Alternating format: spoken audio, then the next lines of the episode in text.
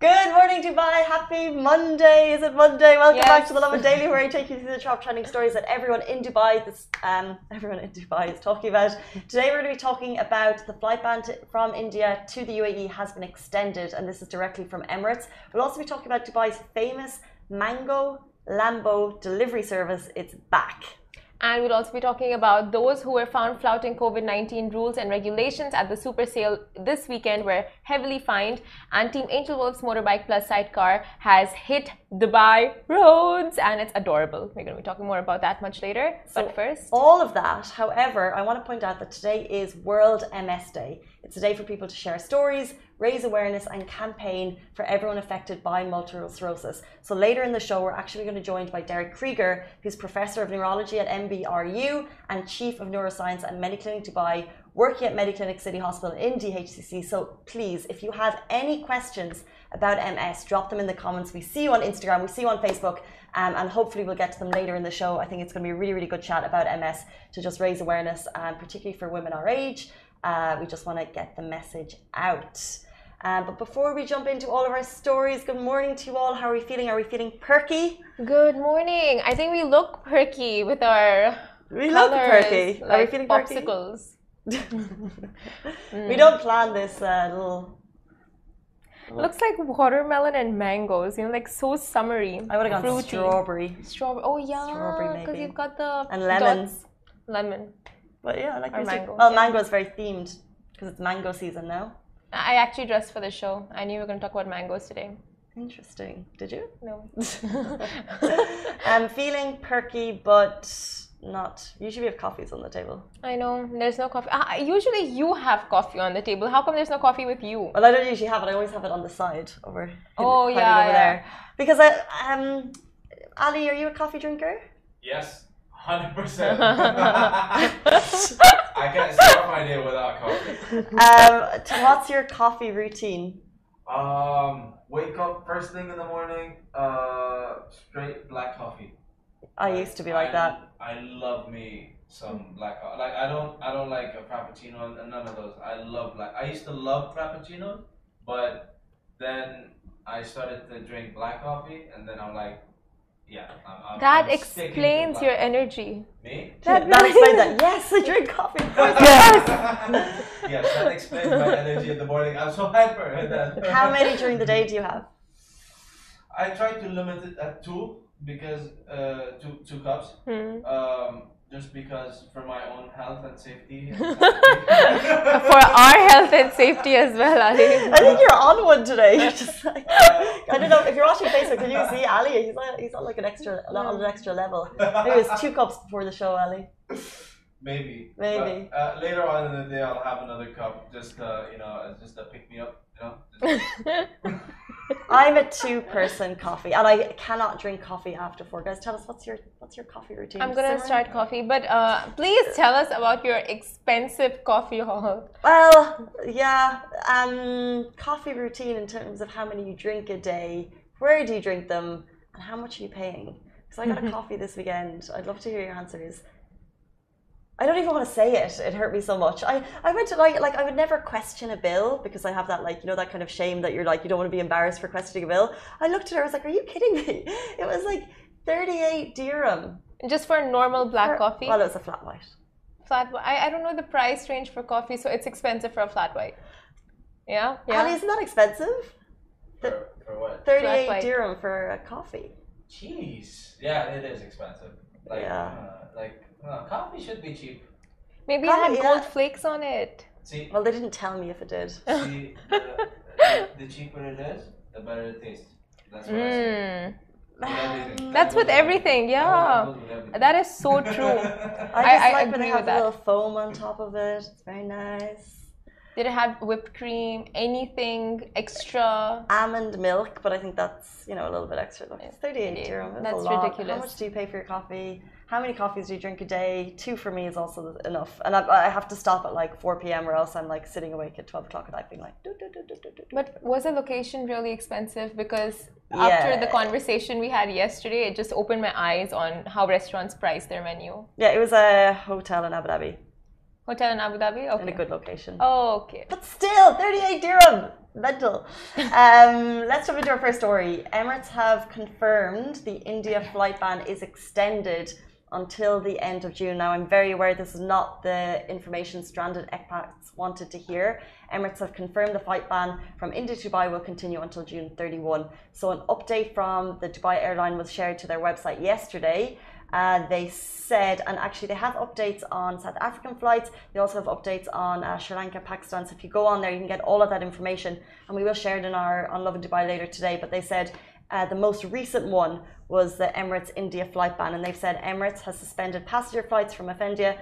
Uh, excuse me, from India, effective as you know from April 24 until June 30. And furthermore, passengers who have transited through India in the last 14 days will not be accepted to travel from any other point in the UAE. So also transit travel, because I feel like people are probably looking at alternative options to get from India to the UAE. We've heard about you know, we've heard about uh, yeah. different charter flights, and people are, I'm sure, looking at other countries to travel to. But if it's been the last 14 days, if you've transited through India, you will not be accepted into the UAE.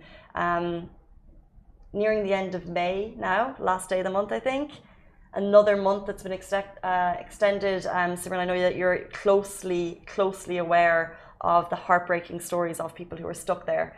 Um, so we really feel for you, and you're praying that even if you are there, you hear that you're safe. Yeah, I, I know. It's, they've been stranded for six. They will be stranded for 68 days now, and that's a lot. This is.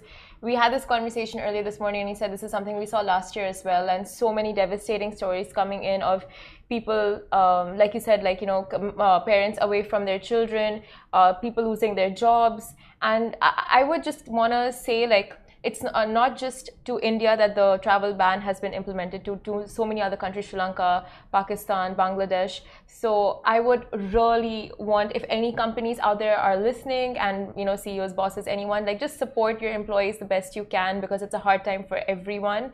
And I think, um, I mean, as humans, as you know, as humanity the least we can do is support each other in any way possible because they are there is no way for a lot of the people to come back. Things have just skyrocketed prices uh, charter flights private jets and that also more restrictions put in place for them. So if we can support them it, it's just you know a great thing to have with you morally and karma.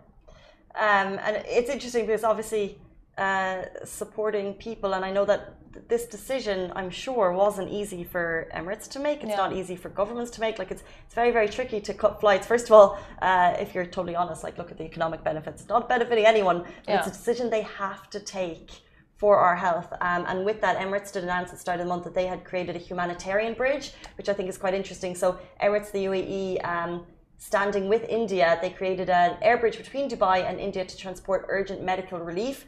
Um, they partnered with a lot of humanitarian efforts and they did it for free, um, which was kind of like a small, an amazing act of generosity to yeah. make sure that even though uh, uh, people aren't able to fly back because of restrictions and because of trying to uh, safeguard our health, they are making sure that the relief is getting there in dribs and drabs. I know that more is needed, but at least they're making the effort to make sure it's getting there from the UAE, which is fantastic. I mean, it's always great. The UAE always sets an example for great leadership and generosity, only for people and entities to follow. So that's just amazing to see. Um, it's worth noting, by the way, if you are stranded, there are exemptions. I'm sure you've heard about the exemptions for a very, very small few cases. So if you have the UAE Gold visa or for diplomats who want to travel, so maybe it's time to sit at home and get, get, get applying for that gold visa. Yeah, we've seen so many uh, golden visa holders even coming back on private jets and of uh, normal passenger flights being the only passenger as well. That's so very hard to see. That is hard. Like it's such a like a waste of not a waste i mean it's so much so many resources being put in. But actually to be honest flights from the uae can go to india. So maybe it's just you know when on the way back the return, return the return, return journey yeah, yeah. Mm -hmm. so it might not it's probably not a waste of resources. That's not correct. But yeah anyway moving on uh, those found flouting COVID 19 rules at the super sale this weekend were heavily fined. Now, inspections were carried out throughout shopping malls, commercial establishments, and open markets, and the Dubai economy issued 56 fines to entities found flouting COVID 19 rules during the Saturday super sale.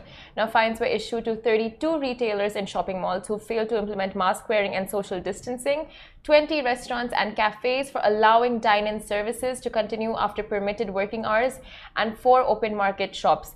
Wow. Uh, now before i continue and give you guys more information on this i just want to say like over the weekend I, I wasn't at the sales but i was uh, we were just chilling at this uh, bar restaurant and when it was time to leave so usually I, I think now the new timing is 2 a.m for all bars and clubs around dubai not clubs bars Be up at that time. but there were so many people while we were leaving uh, at the bar restaurant there were so many people just like no we're not going to leave now. Just leave it open for 30 more minutes 30 more minutes. Yes yes yes yes and people were going around different uh, so it was in Souk Al Bahar and people were going to different venues at Souk Al Bahar and saying open up 30 more minutes one more hour please. And you know I, i'm sure um, establishments have to abide by these rules and regulations but some customers actually make it so difficult. Like they get so pa- aggressive and um, I, like you know just very requestful and desperate for like just that some more time or that one more drink or one more you know meal or if, i don't know all those kind of things. So Well, this is interesting because we're obviously seeing that uh, although the city is opening and definitely I was at places this weekend, it feels much more like the city is alive. There's more people out. Restrictions did lift slightly. However, all of those um, the restrictions that are in place are there for a reason. And as Simran said, like there are fines still happening and there are checks constantly happening by the DED. If you look at their Instagram or if you look at their Twitter, all of those uh, gyms, restaurants, cafes, salons are being constantly monitored. Um, they have to abide by the rules uh, to a T. So if you were the, one of those people asking for a restaurant to remain open, please be aware that they could be fined severely, heavily for that. So. Not just them you as well. But um, apart from that uh, so the social distancing violations were mostly spotted at payment counters and shoppers um, and these a lot of the shops that were fined were located in market open market outlets in al barsha hor al anz dubai marina and says shuaib uh, also yeah dubai is very strict and will be taking the highest safety precautions.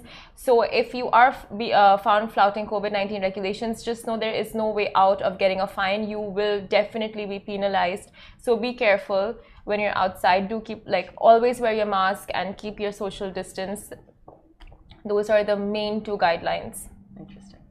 Um, and I'm sure there'll be more and more updates coming from the DED if people are flouting the rules. Um, let's move on to our next story. We're talking about the famous Mango Lambo delivery service. It's only famous if you read the news last year at this particular point in time, uh, but it did get a lot of attention. Um, and one video went viral that we shared, um, and also the photos.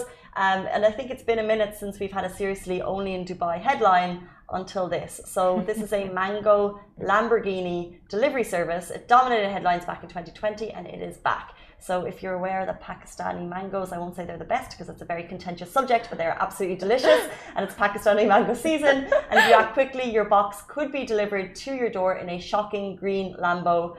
And the service is launching on June 1. And not only will you get the sweet fruit delivered to your door in a car worth 1.2 million dirham, uh, but if you're lucky enough to be able to get your order in for the service, uh, uh, the owner actually gives you a ride. So it's more of like a. They're Oh. doing yes, it's publicity, but also actually um, the owner, whoever is running it, just enjoys it. So uh, it's Pakistani supermarket, and they'll actually give you a quick ride in the Lambo. That's so cute. I mean, I can never buy one, so might as well, you know, get it this way. Um, I mean, it just works out. It just works out, and it's you have to order. FYI, when they open the, if you are interested in this, uh, when they open the option for booking this, you have to order three boxes of mangoes. So it's a minimum order. I think it's 120 or 150 dirham. Um, so there's a minimum order of three boxes of mangoes. But oh yeah, share your mangoes out with Should we order some in the office? 100%. I love a We mango. should. And go on a company ride in the Lambo? Uh, just kidding. There'll only be space for one, so we'll have to fight it out. I'll fight you. I'll win. That's true. That's true. That's true. Ali's just looking at us. Um, moving on from one supercar to another. Me? Well, Oh yeah, moving on. Not me, but a better supercar. So, Team Angel Wolf's motorbike plus sidecar has hit Dubai roads. Very exciting. Now, Team Angel Wolf has announced a new initiative dedicated to Rio and other people of determination. Their mission is all about making individuals with disabilities feel included, hence the motorbike. The story behind the motorbike is simple. Now, Team Angel Wolf know their message will be heard by a whole new audience and community throughout the Motorbike Plus Sidecar initiative. And on May 26th, Rio had his first ride on the motorbike sidecar with Nick in the driver's seat, and they drove from the sustainable city to Al Qudra. And along the way, they met so many different bike groups, which is exactly the purpose of the initiative. And although Rio is a person of determination, he has successfully completed 10,000 kilometers of racing, swimming, and biking within seven years. That is an impressive number massively impressive. And if you guys see the video, we have the article up on our Lovin Dubai website. And if you see the videos on their Instagram or our page, it's just, Casey, look at this. Like Yeah, the smile amazing. on his face. It's precious. So, Um, and we love to document the Team Angel Wolf story. And what's interesting is they're going beyond uh, what they've done before, which is kind of like endurance feats. Um, and it's always about inclusion, but in this case, I know that they're thinking about kind of going further into potentially like water sports and different types of activities to spread the word of inclusion. So it doesn't necessarily need to be swimming, cycling, uh, even uh, the motor sidecar. They're going beyond that again. And the whole point of Team Angel Wolf uh, is spreading the word of inclusion. So that's what they're doing. Um, and also, I know that they're running community events as well. I know that this weekend they had one.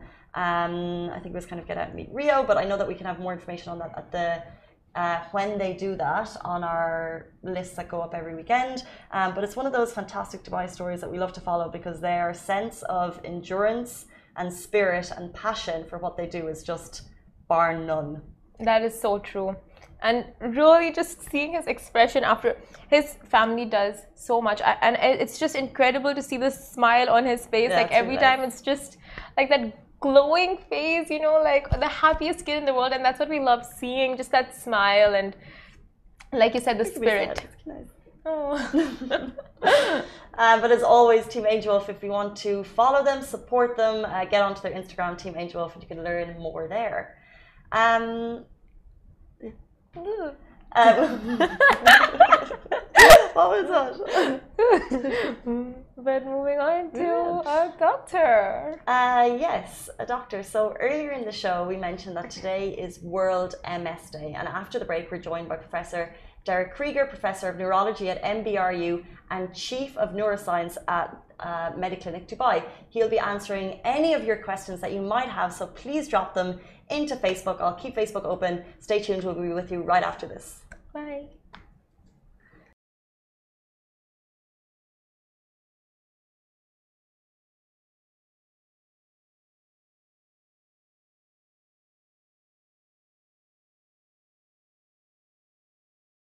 Welcome back to the Lovin Daily. We're joined by Derek Krieger, Professor of Neurology at MBRU and Chief of Neuroscience at Mediclinic Dubai. Welcome to the show. Thank you, Kathy. Pleasure Um, to be with you. Uh, we really appreciate your time on this. Uh, today is World MS Day, so we know the purpose is to spread awareness um, about multiple sclerosis. So let's, with your expertise, uh, let's start from the top. What is MS? What is multiple sclerosis? Yeah, multiple sclerosis is a, is a scary diagnosis, uh, but fortunately, over the past years, we have developed uh, a lot of tools uh, to deal with it and, uh, and make it a manageable uh, disease. It is uh, the most prevalent condition, a non traumatic prevalent condition that causes disability in young people. So, the peak time of the disease is between age 20 and age 40, 45. However, you can see it in children as well as in elderly adults. Um, and um, it is about one in a thousand people in the population uh, will have MS. So in Dubai, for example, we probably have about three to 3,500 patients with MS, diagnosed or undiagnosed.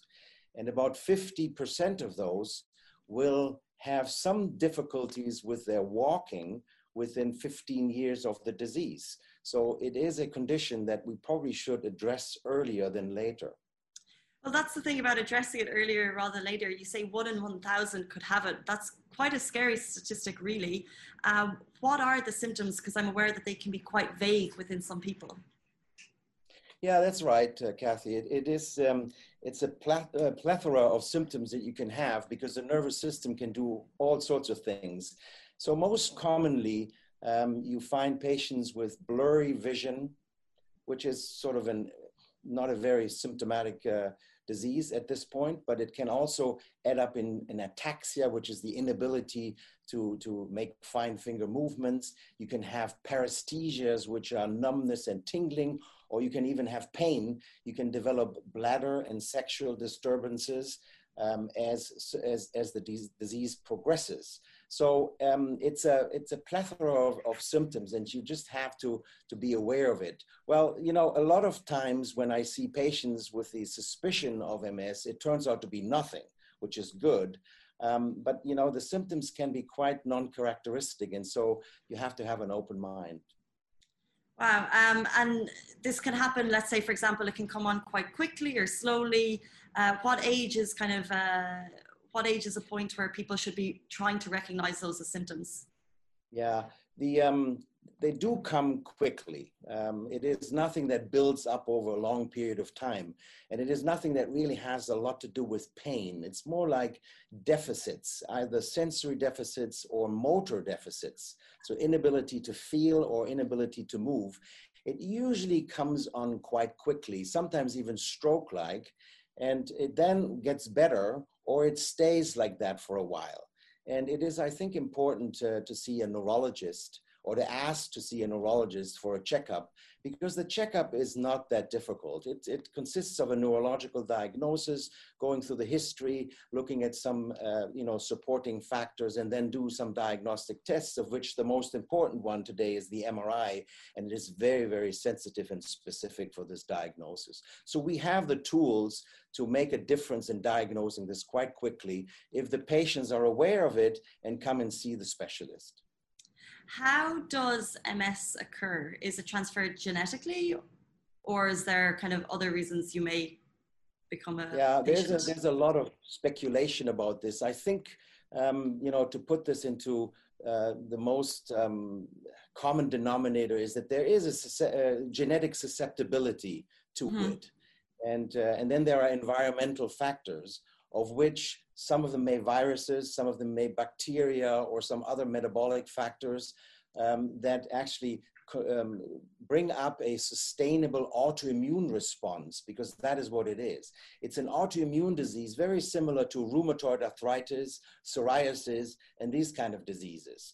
And, uh, and so it is an, um, an inequilibrium of the immune system that we need to um, uh, effect and we need to balance so that this disease comes to a standstill.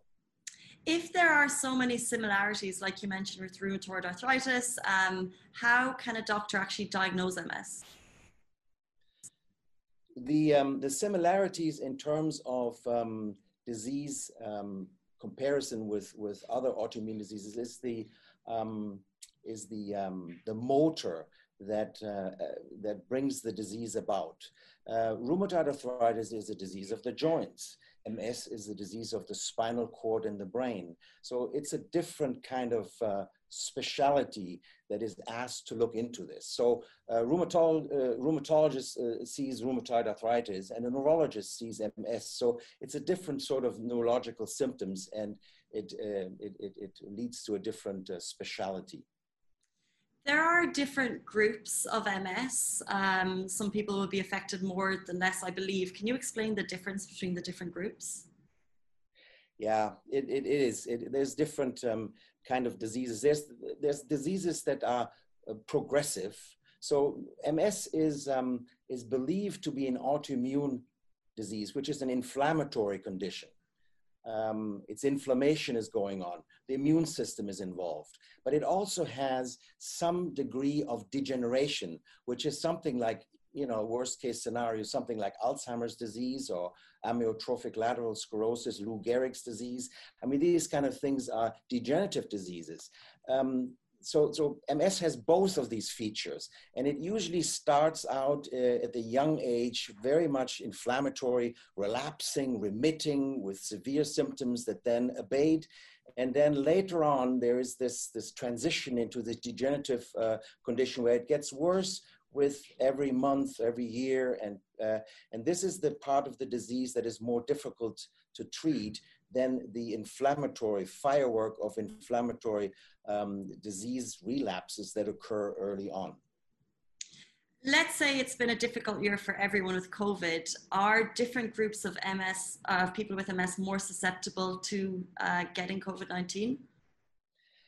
Um, I don't think so. I mean, we have, if we look back into other um, flu, influenza, things like that, I mean, this is not really an issue in patients with, uh, with autoimmune diseases. However, if they're being treated with disease modifying agents, uh, which we do these days, then they are more susceptible to getting the virus. However, because their immune system is somewhat dampened by these immune modulating treatments, the disease is usually not as bad so mm-hmm. it's a wash. I don't think that COVID had a big impact on MS patients or on those on MS treatments. Is are females more susceptible to MS? Yes, yes, it is. Uh, it's about a three to one ratio. Um, so three females and one male. Um, it is uh, not known why this is, uh, but it is interesting to see that pregnancy is sort of a uh, a security factor. So during pregnancy, uh, MS is usually silent, and after pregnancy, it then gets very active. We don't know why. I mean, the estrogen is, is obviously a modulating factor or maybe a triggering factor, um, but we don't know the details of this. Wow. So, can MS patients plan for a family? Yes, they can. They definitely can. I have some patients, as a matter of fact, who got pregnant, um, you know, during like a five to 10 year period. Um, and, and the disease was completely stable. There was nothing that they need to do about it. And then afterwards, when they, when they decided to not have any kids anymore, the disease became active and then it needed to be treated. Um, I, I don't say that you should get pregnant if you have the diagnosis of MS as a woman. Um, but what I'm saying is that um, you should not um, feel, um, you know, in any way um, handicapped in not being able to have the family that you wish to have. Um, let's speak a little bit more. What's the best ways for MS prevention? Are there ways to prevent it? Well, we don't know exactly what's causing it. What we do know is um, that um, UV uh, exposure and vitamin D um, has plays a role with it. And we know this because in the early days when MS was diagnosed, uh, it was more prevalent in the northern latitudes than in the southern latitudes. And we thought it had to do with the UV light or the vitamin D. Uh, a little bit like rickets uh, at the time. And, uh, and there seems to be something to this. But we found other factors too, for example, smoking and obesity uh, are risk factors for multiple sclerosis. I don't know in what way um, we, we should uh, avoid this, um, but obviously it's a little bit like with all of those degenerative diseases of our modern societies, you know, atherosclerosis, heart attacks, strokes, and all of that. Yeah. Uh, exercise is a good thing to do, and being obese is a thing to avoid. So, mm-hmm. um, in terms of other um, you know, specific dietary measures. I don't think we know this yet, other than the vitamin D. That kind of leads on to my next question, which is for people with MS, is there a specific lifestyle they should live by? Uh, are there, along with the kind of, I guess, the obvious, which is health and exercise, are there things that they should and they should be doing more of? And are there things that they should be doing less of? Yeah, you know, MS still has, um, even in the modern societies, has a little bit of this taboo um, you know, this is when you talk about it with your parents or with your grandparents, you know, and, and MS really had a mystical status, you know, in those days because there's nothing you could do. Now it has become a manageable disease, you know, like arterial uh, hypertension or diabetes. You know, it, it, who would would not see a doctor for diabetes and not get treated with insulin if necessary?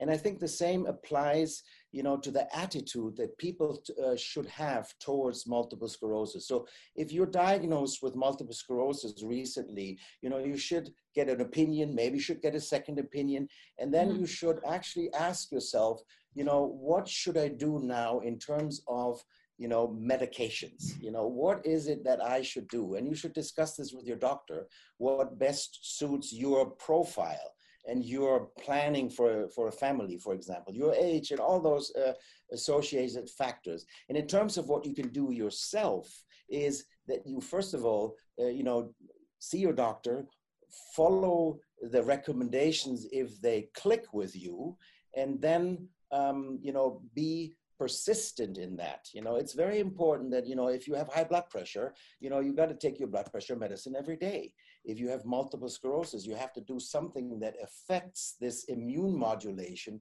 every day. And if you don't do this then you actually may actually end up making the disease worse than it is in the first place. What you can do yourself for it in terms of exercise and nutrition and wellness is you know is is something that you know you do for all of these conditions.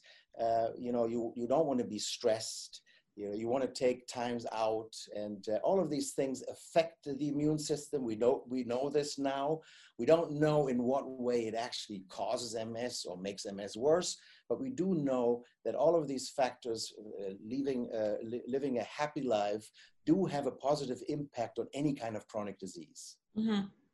Interesting. Um, before we leave you, today is World MS Day, and this conversation is hopefully uh, a tiny way to spread uh, awareness.